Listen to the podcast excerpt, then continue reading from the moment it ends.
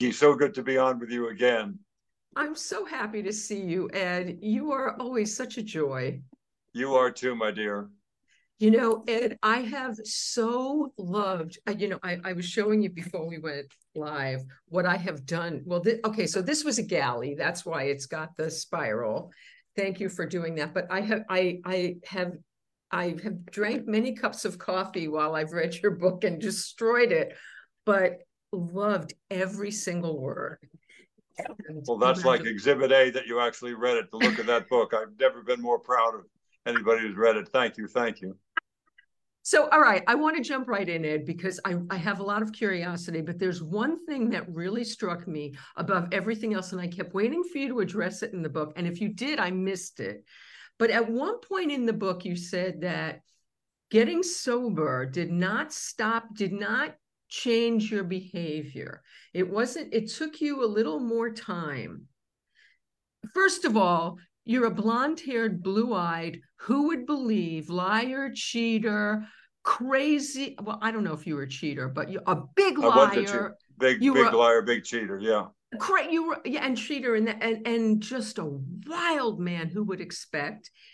But you said that you didn't that the lying part anyway didn't change right away when you got sober just that I was allowed to lie somehow in my mind to one small demographic, just about half the people on the planet known as women. women. It was okay Only to lie women. to them about, yeah. okay. Always be faithful to your guys. Yeah. Tell them the truth, but, you know, make up a story. Why is your hair wet when you come home? I stopped at Harry Dean's. We went for a swim. no, it's, it's wet because I was in the shower with somebody. That's why my hair is wet. And I just, it, I mean, it's fine if you want to have more than one partner. That's I'm not a Puritan, go right ahead, but make sure that your partner or wife knows that, you know. So, what made you, at what point did that change for you and why? That's what I really wanted to know. It's, uh, it's just being sick and tired of being sick and tired, you know, different things that we try. We try drugs, drugs, we try alcohol, we try gambling, we tried cheating, and all of those things did not work for me in the long run, or even in the short run. So I finally gave up uh, philandering in 1997. I've been completely committed in a wonderful relationship for years, starting in 93, but it was 97 when I finally gave up on all that nonsense. And it's much, much better. I can tell you it's much better. You figured it out to be with one person than a number of people. What was there something that made that decision, helped you make that decision? My dad was married to a wonderful woman named Amanda Begley. My mother, Amanda, was a wonderful baby, had three kids with him Tom, my sister Aileen, and me. Only uh, none of those Only Tom wasn't really her. Yeah, that's exactly. Why. Tom was actually my aunt's son, my cousin. Tom was my cousin, as it turns out. And Amanda wasn't a mother to any of us. Uh, she, the, you know, she was my stepmother, as it turned out. She died when I was seven, and then I later learned you know, when I get my driver's license, who my real mother is.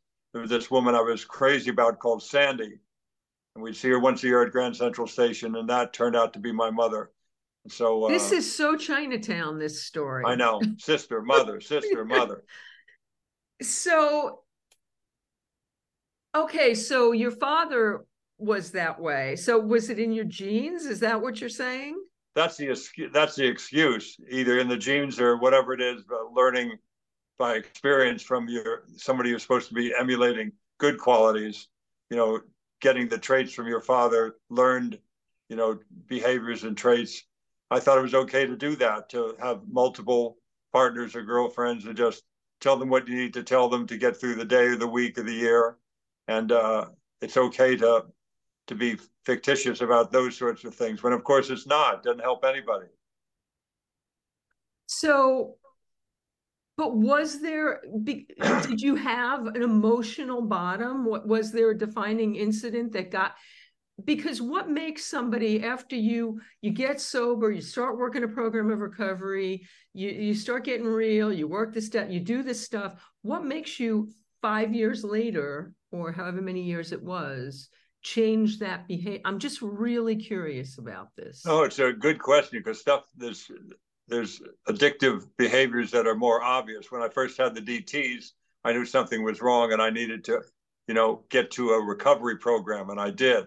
Right. But then the denial is so great. At that point, when I first went to meetings, it was in 1976, and I was, you know, 27 years old. So 21 days, never even 30 days, you know, I'd start to feel better again. I felt better after three days, and I went after 21 days. I'd go, oh, you know what? I don't think I had the DTS. I had food poisoning. That's what happened. You know, I would have all these excuses by what ha- for what happened each time. I was allergic to the whatever, you know, and so I did that for a while to find it was obvious. It was none of those things I theorized it was. It was alcoholism. It was drug addiction. Then I went through those same processes with gambling and with uh, philandering. And, and finally so got well. different uh, things took different amounts of time. Yeah, and it's the bottom is more clear with drinking when you're you know getting arrested and thrown in county jail when all these other things are happening running into cars on sunset boulevard knocking the mirrors off cars accidentally parked on sunset all that you were doing more, some crazy ass shit you were. Crazy ass shit is the only way to describe it. So that's obvious you know get to meeting do something. But the other stuff well it's okay. Are you are you in a new relationship now? Are you going to try better this time buddy? Are you going to you know i gambled as recently as I think a couple of years ago, I'd been, uh, I hadn't placed a bet in like 20 years, and I decided to be okay to try that again. My bottom was very, it was a high bottom at that point. I lost maybe five or 10 grand. I don't even think that much. And I went, this is not fun. Why am I doing this again? But I went 20 years without placing a bet and gambled for a, a few weeks back in 19, uh, no, not 19 anything, 2000, 18, I think, or something so like in other words, when you started to gamble again in 2019 or whatever, it, you felt the addictive compulsion to do it? I felt a rush and it was great because I was winning at first, as you sometimes do. Mm-hmm. But that's, you know, that's really the worst thing that can happen because those, if you win right away, you know, you go, well, I finally got this cracked. Even, you know, no matter what's going on, I'm not going to win by going to the City of Commerce and playing with those people there. They're highly, highly skilled mathematicians that go and play in the city of commerce. Most of them are. The rest are people like me. You know, when you don't know who the the mark is in the card game, it's right. probably you. So, you know, they have dealers there. There's sanctioned dealers that work for the club, and not you don't get to touch the deck yourself. But still, there's all kinds of behavior that can kind of skew things in their favor. You know, it's not a winning combination, but even if it's a it's a totally honest poker game with your friends. A guy like me is going to win at a game like that. Then I'll go to Vegas and lose it all and then some. So I just don't gamble anymore. Okay, so this is basis. interesting because I know that you're a gamer. I know you like to play games, right? The games are fine. Games of Monopoly are fine, or you know, some people can't even play that. That's not a trigger for me to play Monopoly or to play do the jumble or do the crossword or do Wordle or you know, all those wonderful fun games. To play a game called Celebrity, we play with groups of friends. Mm-hmm. There's no money that exchanges hands, but I really can't play an even like a church bingo game. I can't because that's a trigger.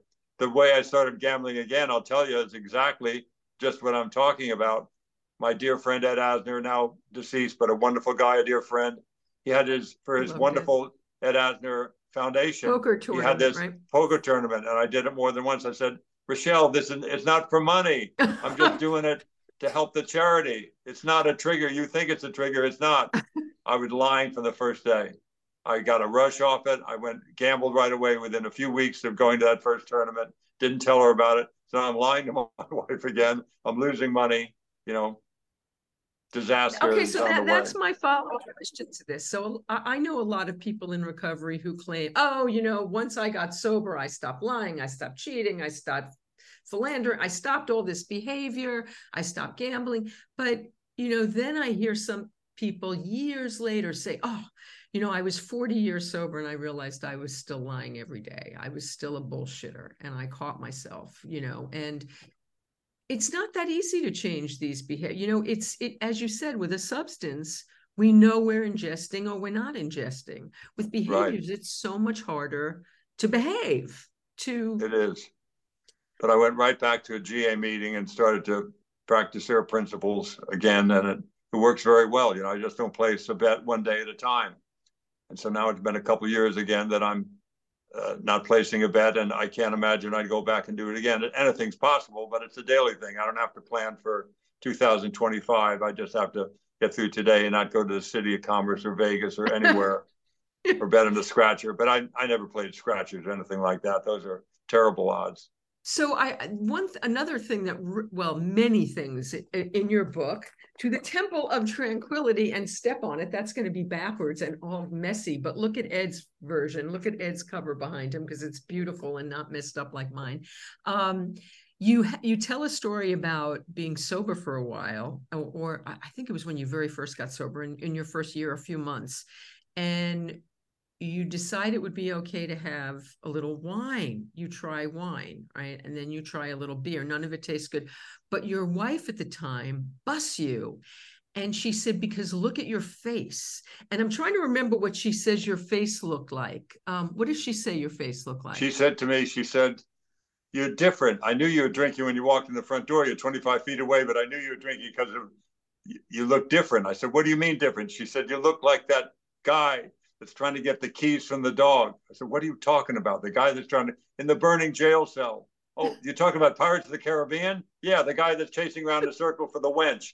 You look like that. I looked in the mirror in the dining room. Sure enough, there was Roy Disney standing across from me. You know, I looked like one of the people that they, you know, they modeled different characters in the Pirates of the Caribbean on Roy Disney and other people who worked in, uh, you know, the audio animatronics. And and I looked like a 50 year old guy. Here I was 30 years old. I literally looked, to be quite fair, about 45 or, you know, nearly 50. Just from drinking a few beers one night, a bottle of wine the night before that. It was amazing how it was doing its subtle work on me and quickly. So Ed, what what motivated you to write this book? What what what was it? I mean, you have an incredible story. You know everybody. I'm gonna cough, so I'm gonna mute. Excuse me. You're still know, muted. I'm sorry. You know, You're you back. know everybody. I mean, literally everybody. The list is incredible from Nicholson to Meryl Streep to Marlon Brando. And first of all, all the girls you've loved.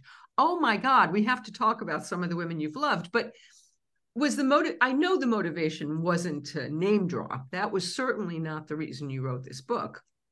You have no, a story I, to tell. What? Tell me. Tell us why it began innocently enough. It was Hayden really that was the catalyst for it.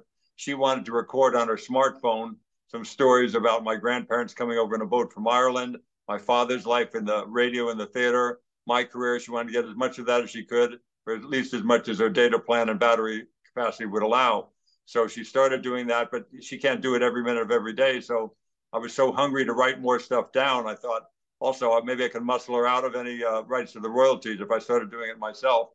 So I, I didn't want to pay a ghostwriter, even my own daughter. I'm a hmm. cheapskate. So I started to write some stuff down. I'm kidding, of course, but notes hmm. for my daughter, notes for a potential ghostwriter, because I was very open to it at that point. That maybe this a ghostwriter will help me. And a, a literary agent, a wonderful one, David Vigliano, had suggested it. So I started to take some notes, and that's when it finally happened. The keyboard became like a Ouija board that actually worked you know, it started to take me this place and that. I wanted to go over here. It took me up to the base, you know, down to the basement or up in the attic of my mind, different things, opening boxes you hadn't opened, boxes of memories for decades and decades. And it was a wonderful cathartic process. I just wrote it down as notes at first. And pretty soon I had 45 pages that were not at all notes. They were clearly chapters to a book. And then I pressed on, and pretty soon it took me three months to do about 80% of it, then another two or three months to do the remaining 20.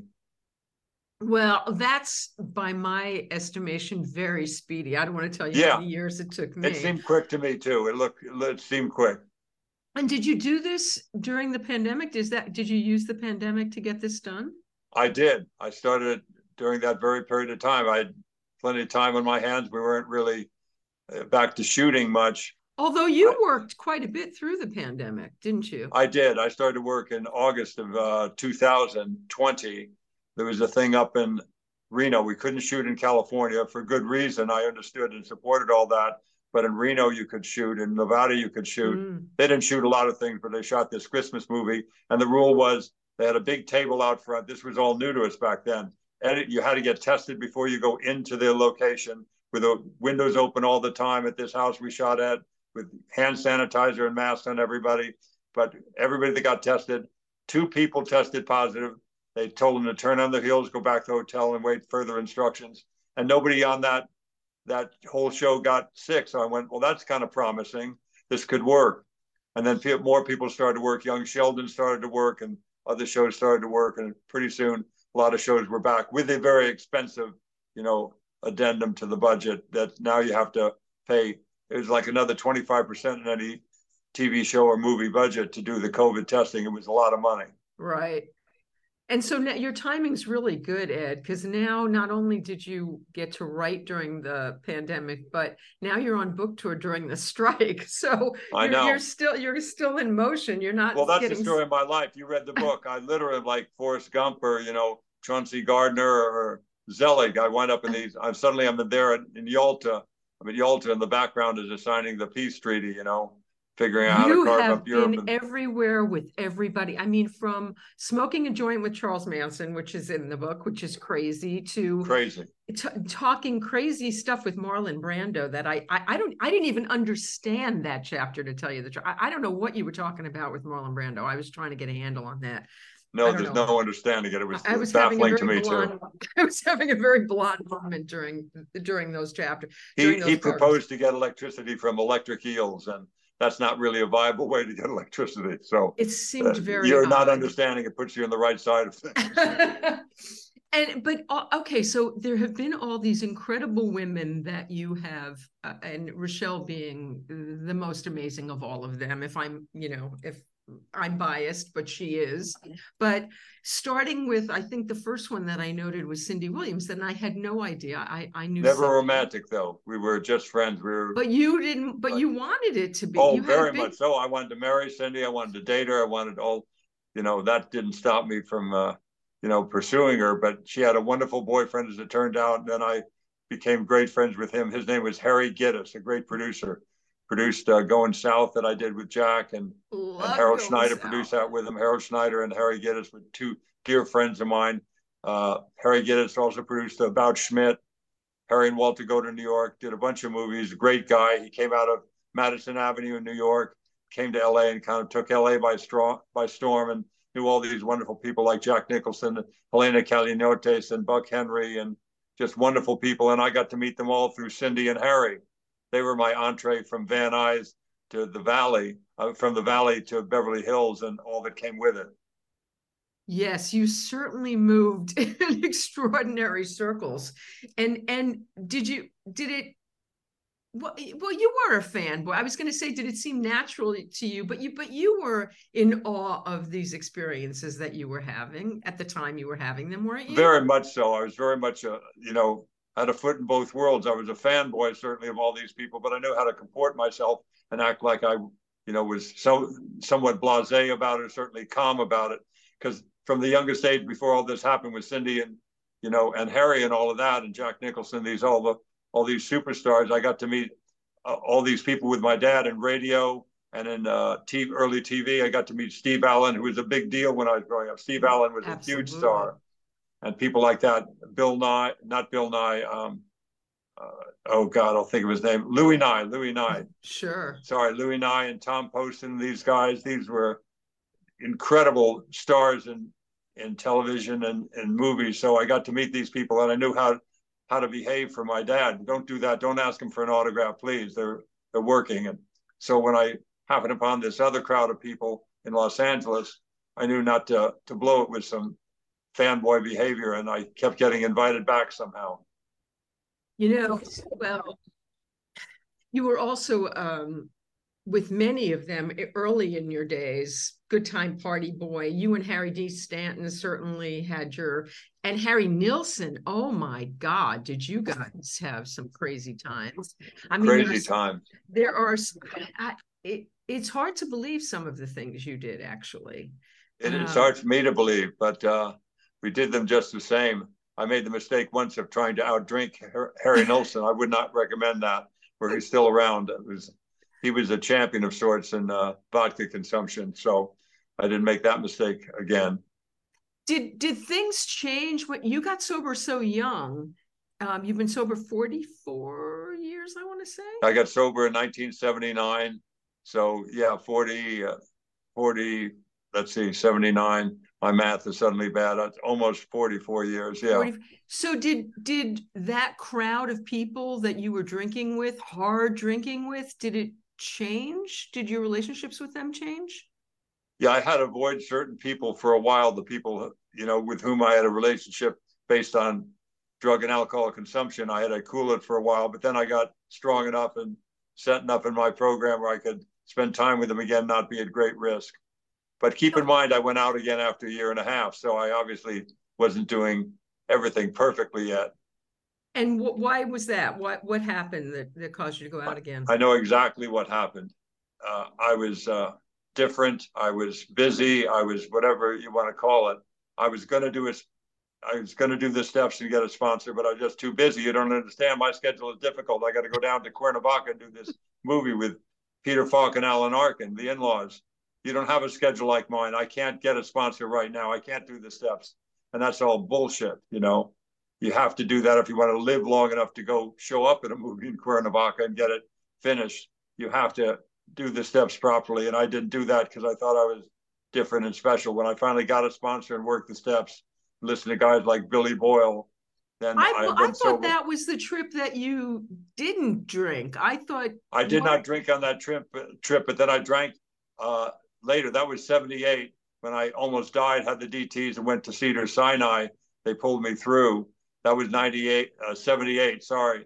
And after that, I did uh, I did the movie The In-Laws, but then I drank again in December of 79 because I was just, it was too much pressure and I was going to do, um, uh, what, no, something. Oh, we had bought a house. We had bought a house in 79 and the pressure from the house payments and everything, I went, I can't take it. I got to drink just to steady my nerves so I can get a get a job here, which is just what they want. If you know an alcoholic who's drinking again, that's going to really guarantee me a job, isn't it?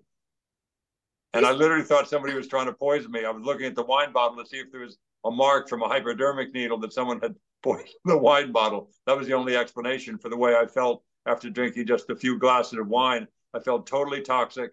Not the next morning, not a hangover. That night, I felt terrible. And the same thing happened when you when you tried beer, right? You said, "So now I'm going to drink beer because." Yeah, I thought, yeah. okay, I've heard about this. I thought I was either born with or I developed an allergy to tannins. There's something called tannins in red wine. This with red wine, so I developed an allergy to tannins. It's amazing the way an alcoholic can rationalize things. So I went and had some beers at that Chinese, sorry, that Japanese restaurant at Gower Gulch and had my veggie sushi and what have you and my miso soup and I had it a nice cold Kirin and drank it. It tasted fantastic, Mickey. The second one somehow was weird. Maybe they didn't refrigerate it properly. It didn't taste so good. The third one, I couldn't finish at all. It tasted rotten, like it had gone bad or what have you. So then I, I got to go home because the wife's expecting me, and I stayed too long at the restaurant. And I go home and I realized I got a shower because I could smell beer. Did I spill beer and forget about it? My skin, my pores are going like this with my face. I can smell beer coming out of my pores. And that's when I walked in the house and tried to get to the shower. Your wife, my wife Ingrid, drops the plate of food. Go, oh my God, you're drinking again! You're drinking again! Because she, she accurately said wow. you look like one of the characters from Pirates of the Caribbean at age 29. Wow, that's just great. So, age 30, actually, I was 30 then. So you learned to be strong enough to be able to hang out with those people. Did any of those people that you that were heavy drinkers that you partied with was it a turn off to any of them that you weren't drinking? Did it bother anybody? Did anybody give you a hard time about it? There was some people that it bothered or they felt threatened or felt like they lost a drinking buddy. That happened a bit. But mostly people also after you know i finally got sober in 79 then came the 80s and just say no and all kinds of stuff happened. Sadly we lost the wonderful great comedian my dear friend john belushi so a lot of people started to be concerned about this and see that it might be a problem for some of us. And uh, people started to get sober. And Carrie Fisher called me from rehab. She was a dear, dear friend of mine. I'd known her since she was a young, young girl, and uh, loved her and loved her mom, Debbie. And and so uh, that was tough to lose her fairly recently. But a lot of people got sober or wanted to get sober. So I was in a position to help a lot of people, having gotten sober finally finally gotten sober, sobriety that sticks to this day in 1979. God bless you, Ed, and and thank you for trudging the road and leading the way, um, and and being such a power of example. But I seem to recall in the book too that John and Judy Belushi were worried about you because of your level of consumption. When John Belushi is worried about you, you know you are cons- you're consuming quite a bit was, of substance. He and Judy were definitely my salvation. They came into the lobby of the hotel there, the El Presidente Hotel in Durango, practically dragged out, dragged me out by my collar. Come on, come on, you're not going to sit there anymore. Put the drink down. Put the put the drink down. Come on, you're going out. You're going to see some of the town. I didn't even I didn't know what the town looked like. I hadn't seen any of it. Came right from the airport to the hotel, put my bag in the room, went right to the conversation pit there to outdrink this guy called Shorty George Smith. and so I didn't have any luck with that, like Harry Nilsson. But uh, but I they were my salvation. John was I don't want to dwell on things that happened to John at the end, but he was a great guy. He was he saved me on that day and many others, and a great great comedian. I just loved him as a friend and as a comedy genius. I I really adored the man. So let's talk about that minute because you started out in comedy and um, you had a very um, uh, you had an amazing part. Tell us about your your comedy partner, which is amazing too. I went to Valley College with uh, mm-hmm. Jan Fischer and James Jeremias, who wrote a movie called Lost Boys.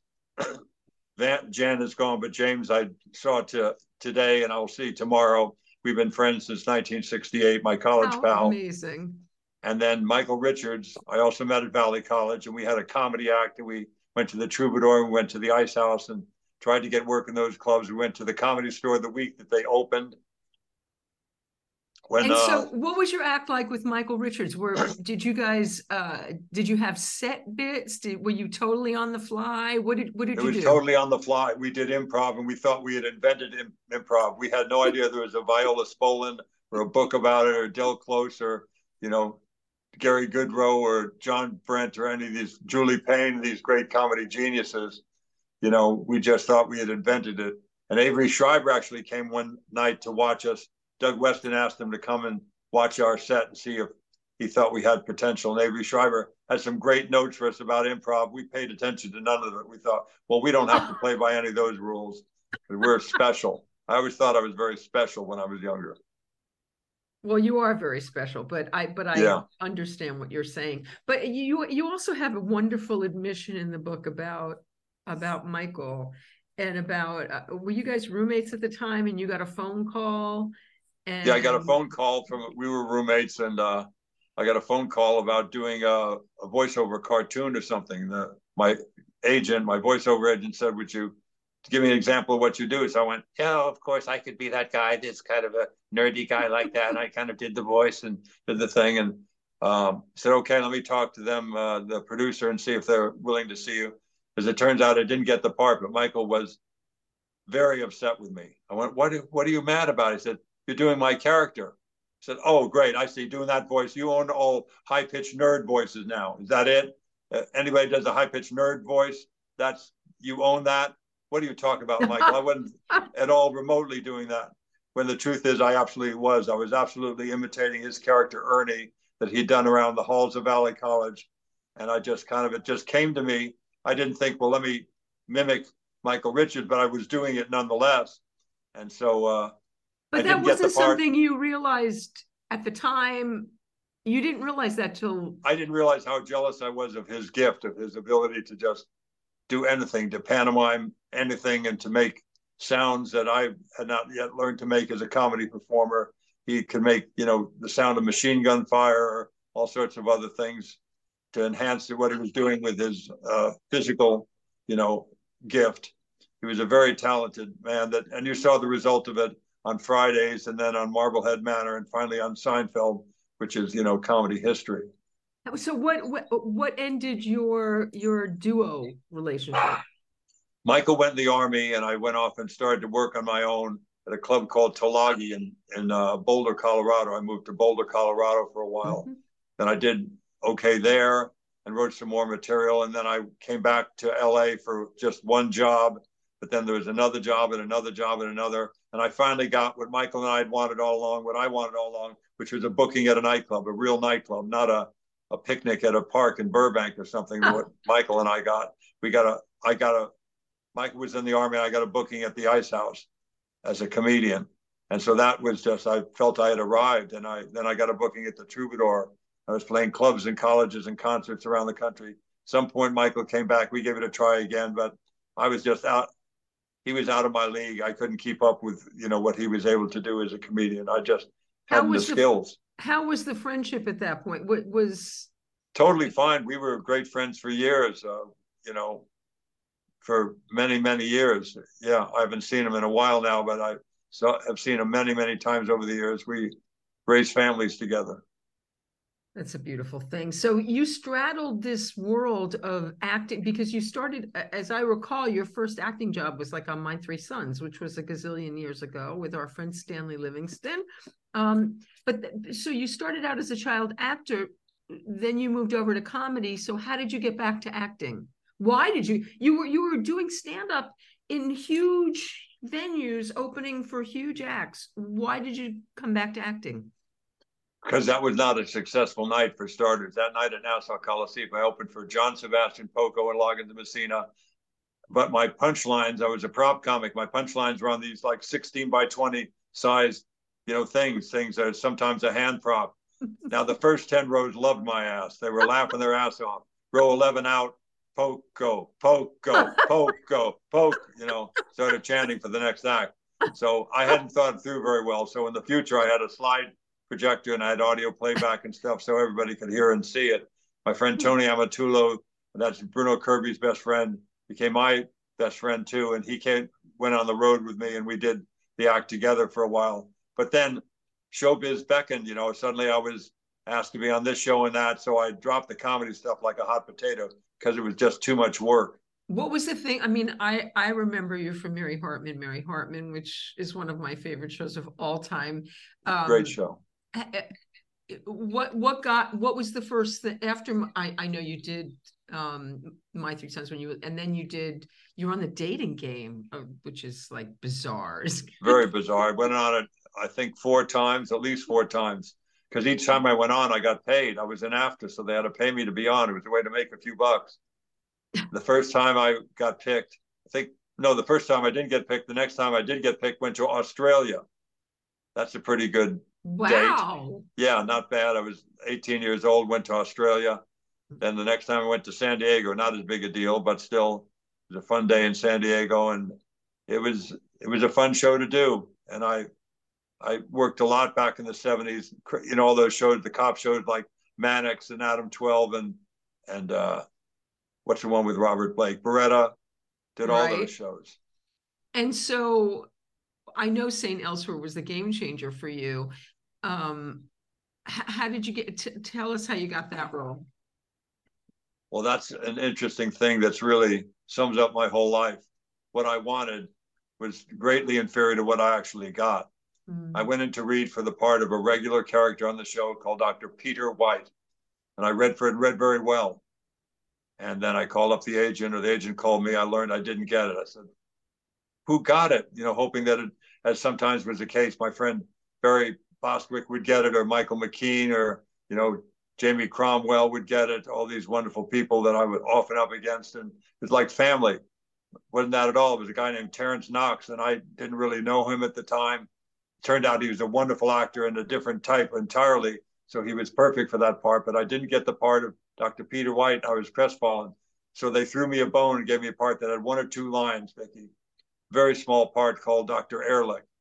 And so I went and did the one or two lines, and something clicked with me and Bill Daniels, William Daniels, who's a good deal shorter than me. And I'm this tall, kind of lanky, goofy guy, want to be surgeon, want to be heart surgeon.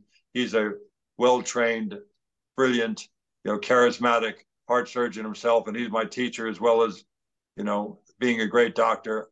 And that dynamic of the two of us is what made the writers write another episode for those characters and another and another. I was one of the more popular characters on the show Dr. Peter White, the part I didn't get, winds up getting shot and killed in episode in year three, and I was on all six years as Peter as Victor Ehrlich. So once again, I always got something better than what I wanted and hoped for. Mm. Wow. you you mentioned Bruno Kirby a, a, minute ago. You had a beautiful relationship with. I was a huge Bruno Kirby fan. How did you and Bruno become friends? Same thing as it was with Jamie Cromwell and Barry Bostwick and uh, Michael McKean and all of them. You know, I would be there in the room for an interview with them. You know, and we're very different types, Bruno Kirby and I, but to be seeing lots of different people for some parts, or maybe for different parts. I think he was there often for another part different than what I was doing. Mm-hmm. And finally, we started talking. I realized he was the son of an actor himself. Bruce Kirby, his dad, was a wonderful actor. And uh, so I got to be pals with him. And then we worked together on a movie called Super Dad, a Disney movie. And from that point on, we were like best friends and remained so till when he passed in 2006. What a loss. Everybody, Garry Shandling, me, all these people, Chris Guest, Jeff Goldblum, we were all great friends with Bruno. He's a wonderful, wonderful guy and a real role model for me. He, he was a very ethical, kind, and giving gentleman. So I was lucky to know him. You talk in the book about how when you were you were in a full body cast or some horrible. Yeah, I was in a spica cast. I had one leg, the uninjured, unbroken femur on my right. That was free, could move around, but my left leg was plaster from my toes right up to my tits. And so, you know, your arms were free. You could go on crutches, but it was very hard with that to navigate a car or anything. You couldn't fit in a car. You had to be in like the back of a station wagon. So it's, and they learned like the next month to not do that anymore, to isolate your knee like that. That's, you want to keep that knee moving so it doesn't, as mine did, lock up and no longer be a full knee. It can move like maybe 15, 20 degrees huh. of movement. You can't, you can't immobilize the knee for six weeks in traction and eight weeks in a body cast. You can do that, but it's kind of medieval healing. They they how did that happen that. to you that you injured yourself so badly? I was at the ice house and I went between sets. I was going to go between sets to a party at um, what was his name? A casting director. I'll think of his name in a while. But at any rate, I was going to go. There's a big Hollywood party. There's going to be lots of casting agents there. There's going to be, you know, ladies Girls. there. And yeah, exactly. so I left between sets from the Ice House in Pasadena. Marvin Paige was his name. To Marvin Paige's house. I didn't get on the Pasadena freeway. I finally looked at my watch and realized what time it was. I'm not going to make it to Hollywood and back and be, you know, I'd be late for my entrance and uh, the second set. I had two sets to do at the Ice House. So I drove back. But all that, each turn, a mistake and moment that I took to look at the watch and do this or that, put me right in the wrong place at the right time. Where this 67 olds came through a intersection, he had a red light, I had a green, but the law doesn't matter at that point. He fractured my femur, and I was in a bad way for quite a while. And I was lamenting all this to Bruno. He said, "Okay, that's one way to look at it. If you'd gotten there five seconds earlier, he would have missed you. But if you'd gotten there just a quarter of a second later, we'd be having a different conversation. Now you'd be in a wheelchair the rest of your life because it would have been your spine, not your femur, wow. that got broken. And he was right, of course. So Bruno always had a way of looking at it that was positive and, and very intelligent. You had a lot. You've had a lot of people in your life that uh, were very positive and very intelligent. You mentioned Christopher Guest a little while ago. Now, I, I don't remember the circumstances, but I seem to recall that you were not hireable for film? Why weren't you hireable for films for a while? I was never blacklisted. I, my name was not in a drawer somewhere, you know, in a drawer on a list or a piece of paper. But it just, I think I gave people the creeps, you know, because of all the environmental stuff. You shouldn't be in that SUV. You came in a limo. You're a bad person. When I never have once done anything like that, I invite people come ride the bus with me, take a bike ride with me. If you like it, bike to work. You know, I'm very. I try to be inclusive, but never scolding but a lot of people don't know that. They're just afraid of some confrontation that they don't want to have. There was that. And let me not leave out the other obvious fact. There is a three strikes law in show business too. okay. Yeah. If you do three shows that are not only critically poorly regarded, but mm-hmm. also much more importantly, they do poorly at the box office. If you have a, a lead, your character number one, two, or three in the call sheet, you know, somebody's going to get the blame, and it was me. So I've been in three movies like that, and so I uh, I was in movie jail for a decade. So what what, what were the three movies, Ed, that that put you in movie it did jail? poorly uh, critically, uh, had no critical acclaim, and also did poorly at the box office. They were Transylvania Six, Five Thousand, mm-hmm. She Devil, and Meet the Applegates. She Devil is a fine movie. So is Meet the Applegates. Transylvania Six Five Thousand is a fun movie for children, but uh, the other two are actually good movies in many ways. Not perfect movies, admittedly, but they're not horrible movies.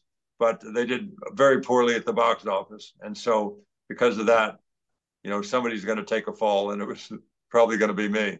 So how did how did your so how did Christopher Guest um, save you? He saved me. Uh, well, first of all, he uh, he made a wonderful movie I was not in, so people knew he was going to make another great movie after that. The one I was not in, which I love more than all the movies, all the movies I was in or have seen of his. He made a movie called Waiting for Guffman that was just this perfect, perfect movie. And so he, I had heard he was going to make another one, and then I get this phone call. He wants to go to lunch with me, and I figured he wanted to talk about the latest electric car because he had the same interest in that sort of thing. He said, "There's a character, the desk manager, you know, the assistant manager of the hotel, the uh, the guy there for Best in Show, and I would you consider being in it? I was like, be still my heart. I'll do craft service on your movie, Chris. Whatever you want me to do, I'll do. I'll haul cable. I'll try to get into local 728 and you know do grip work in local 80, whatever you say. And so he offered me the part in that film, and I did the part. And as part of this wonderful, wonderful movie called Best in Show, in which Parker Posey is brilliant, and Chris is brilliant, and Fred Eugene Willard, Levy and Fred. Fred Willard, Catherine O'Hara, Jim Piddock, Hmm, Mike Hitchcock. I mean, just what Amazing. a show. mhm. Jennifer Coolidge, for God's sake. Oh my gosh, that's right. I forgot about Jane, Jennifer. Coolidge. Jane Lynch, come on. It just the list goes on. These wonderful, wonderful people. And so you you ended up being in every one of his films since that. I have time. been in everyone since. So And and also you started out such a with him friend. in, in Spinal Tap, which was That's right. before all of that. I had met him in the 70s with Tony Hendra. He was playing guitar, doing some musical accompaniment accompaniment to something that the Lampoon was doing.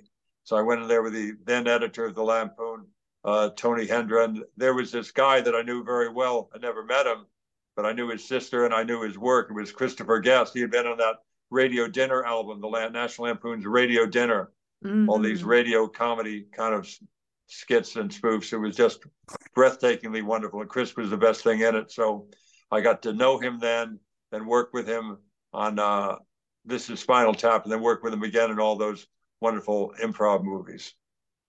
Amazing. Uh, and then you talk also about doing Saturday Night Live and how that's sort of like the ultimate.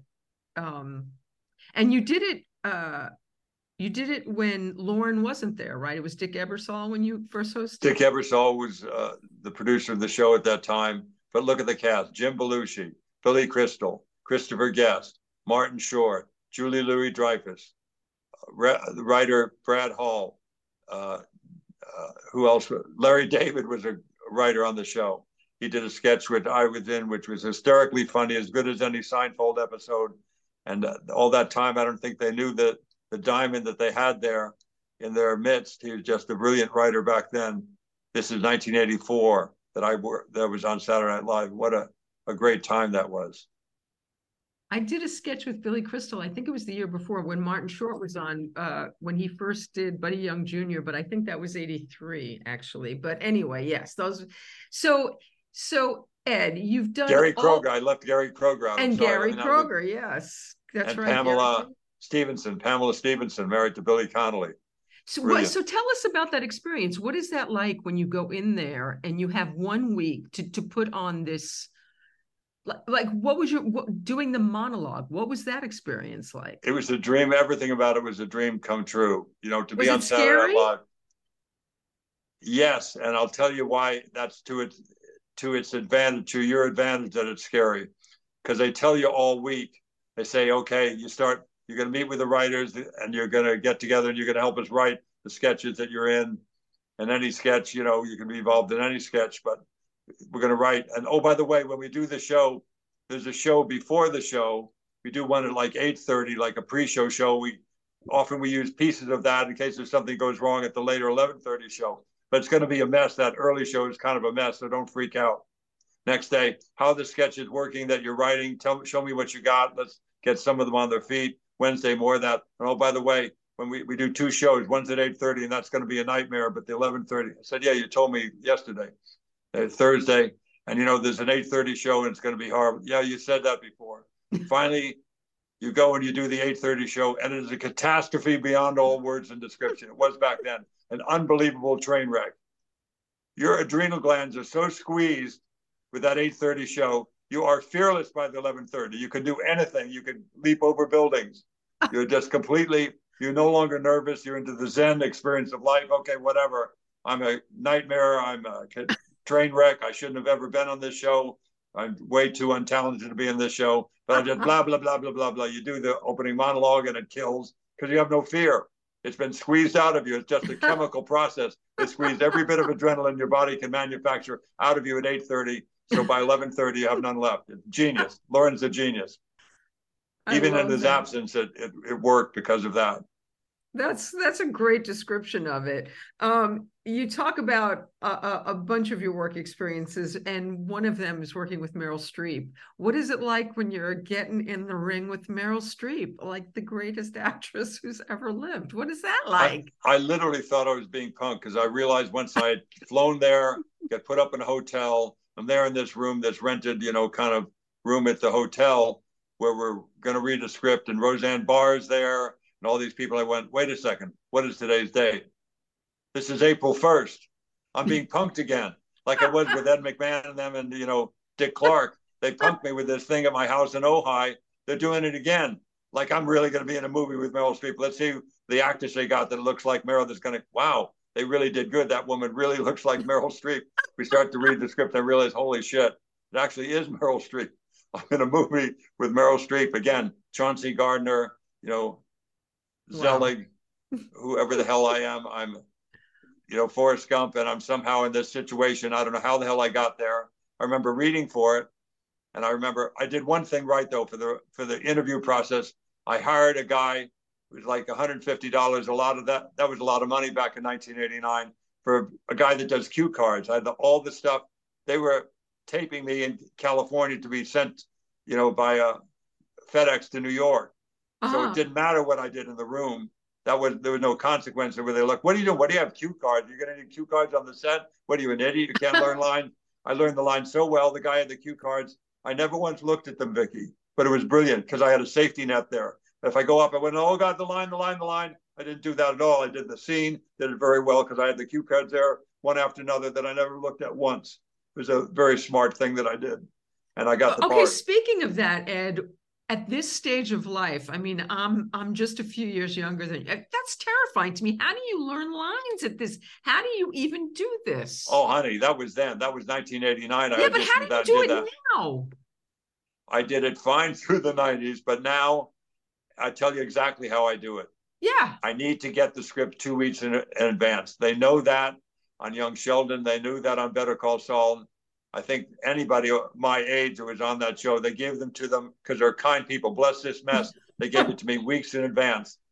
You know, me and Pam. Do you Grier, have Do you have a process? Do you have a memorizing yes, process? it's just drudgery. The process is drudgery. You read them again and again and again and again and again. And I'll shut up at 400 more agains. You just do them literally you, 70 times a day for the do you record weeks. do you record it and then talk back to no you don't do that. Eventually just... when i'm ready to do it i don't do that at all. I don't do mm-hmm. it with anybody for a while maybe i do it just to hear the rhythm of it with my daughter. She would help me with lines. Hayden would help me. And mm-hmm. then when mm-hmm. i'm ready to bring her back in then i do it to see if i've got it in my pea brain. But i have to do it literally no joking probably 30 times a day for a full two weeks. And then it's not in my brain. I don't have to worry about my brain. It's in my muscle memory of my mouth it's literally wow. something like that I go, well, I don't know these lines, and here we are. I'm on Better Call Saul, and Bob Odenkirk is talking, and I'm coming up next. I'm coming up next. Oh God, here it comes. Holy shit, that was the line. He says something again. I go. Uh, holy shit, I know that one too. I didn't even know I knew it. Bah, bah, bah, bah. You know, just. Does it ever fail you? Yes, it failed me with two good friends. One is a writer and director, one is a wonderful actress and writer and everything. I won't say who they are but I showed up in a set. This is after I knew I had Parkinson's, and I came there and I got the lines the morning that I shot.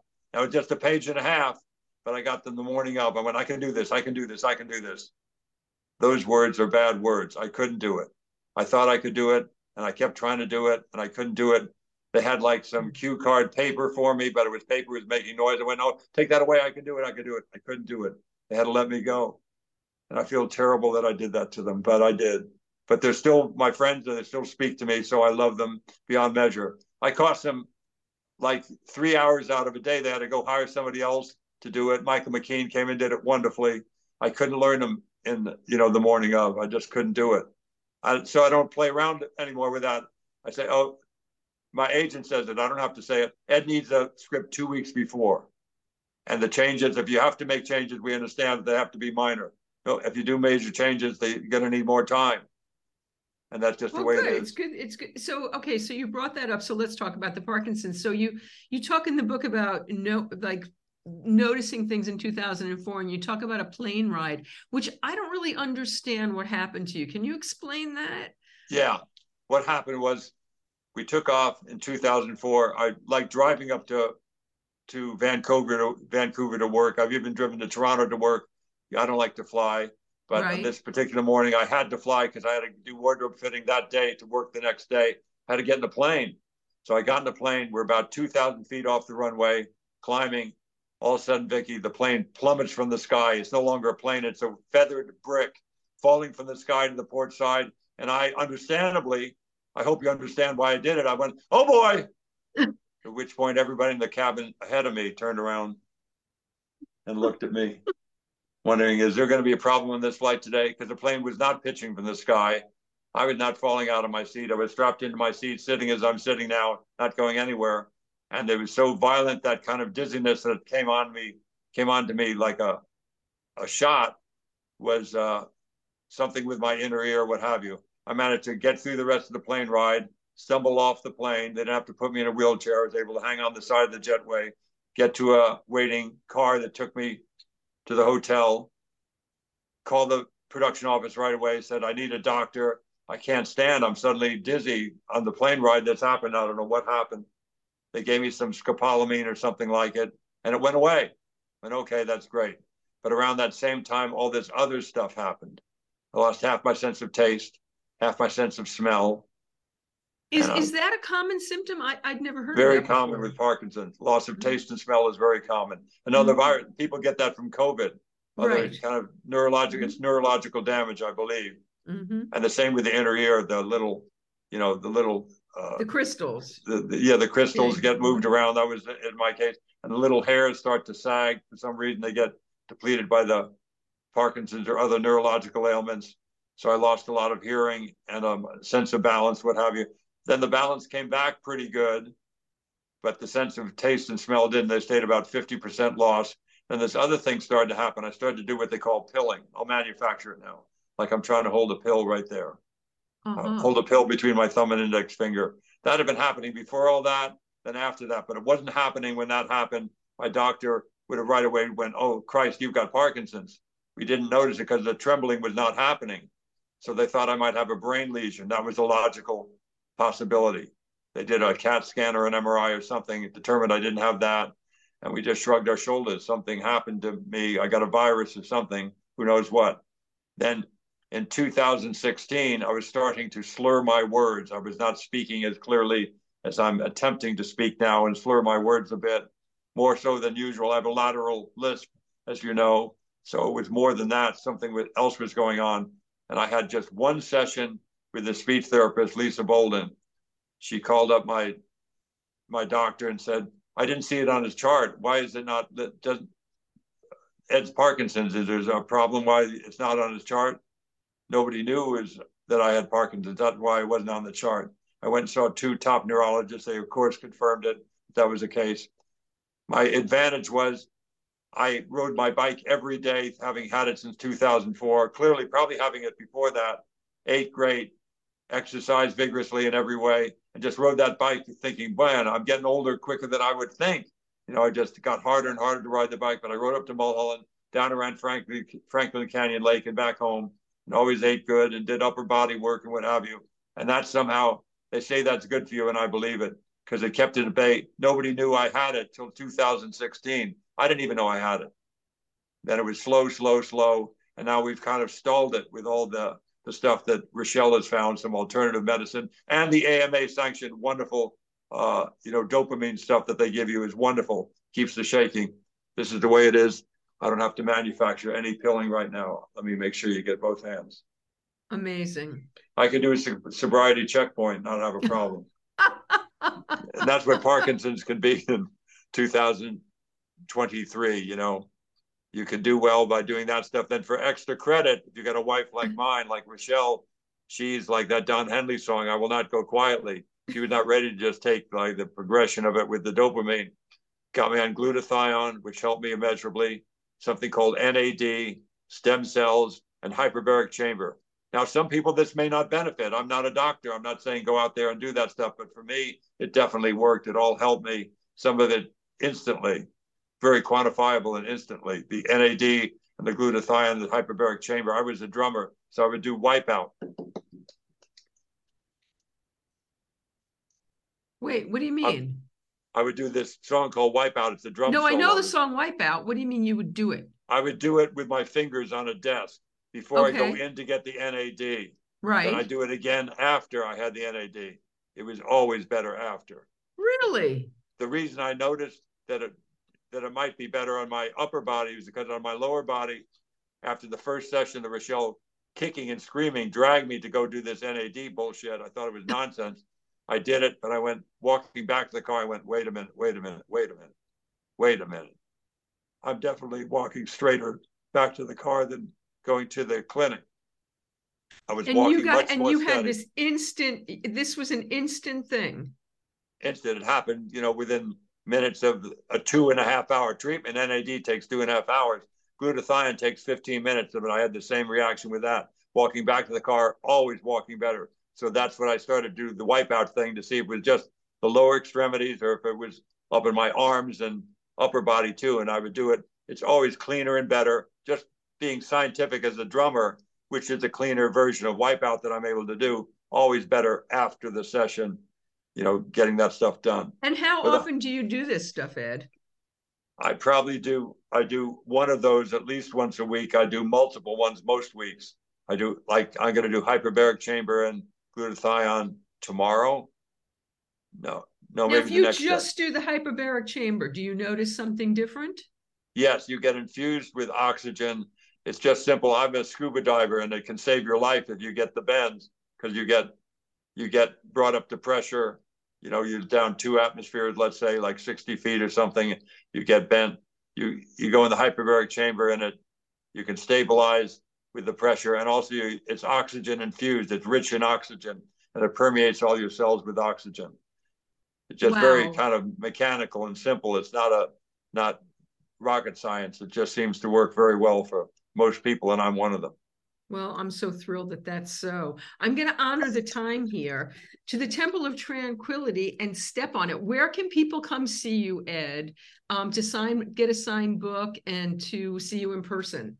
I'm going to be at Chevalier Books. That's November 9th, a week from tomorrow, I think. Yes, I think it is. That's 133 North Larchmont in beautiful Los Angeles. That's the Hancock Park area right near where I live. My first house was right one block away from Larchmont. I love that neighborhood, so I'm going back to Larchmont to Chevalier Books on Larchmont, 133 North. It's a beautiful, beautiful bookstore, and come, but it'll be up on my website. And thank you. Um, I I love you so much. I'm I'm so thrilled to see you doing so well. And and ha- okay, so the strike is going on, but you have stuff. Department of One maybe with Amy Madigan maybe gonna drop? I don't know if they have a if they have a waiver. I don't know about that. I haven't heard anything about that, so we'll see. I think they're going to come to a conclusion soon. I think they're, I think we're going to have a deal soon. But again, it's up to the negotiators. My friend David Jolliffe and Joely Fisher and Fran Drescher, all these wonderful people doing the work that needs to be done, and I'm very confident that they'll they'll get a good deal. Well, thank you so much for all that you do. We didn't even get into your environmental stuff this time, but I'm so grateful for you, Ed, and all that you do for for our planet, for for our city, for our our sober community, and for um, our friendship. And um, I treasure you. And thank you so much for doing this. I adore you. Right back at you, Vicki. It's always good to see you. Lots of Thank love. You, I look forward to seeing you soon. Bye bye. Thank you. Bye.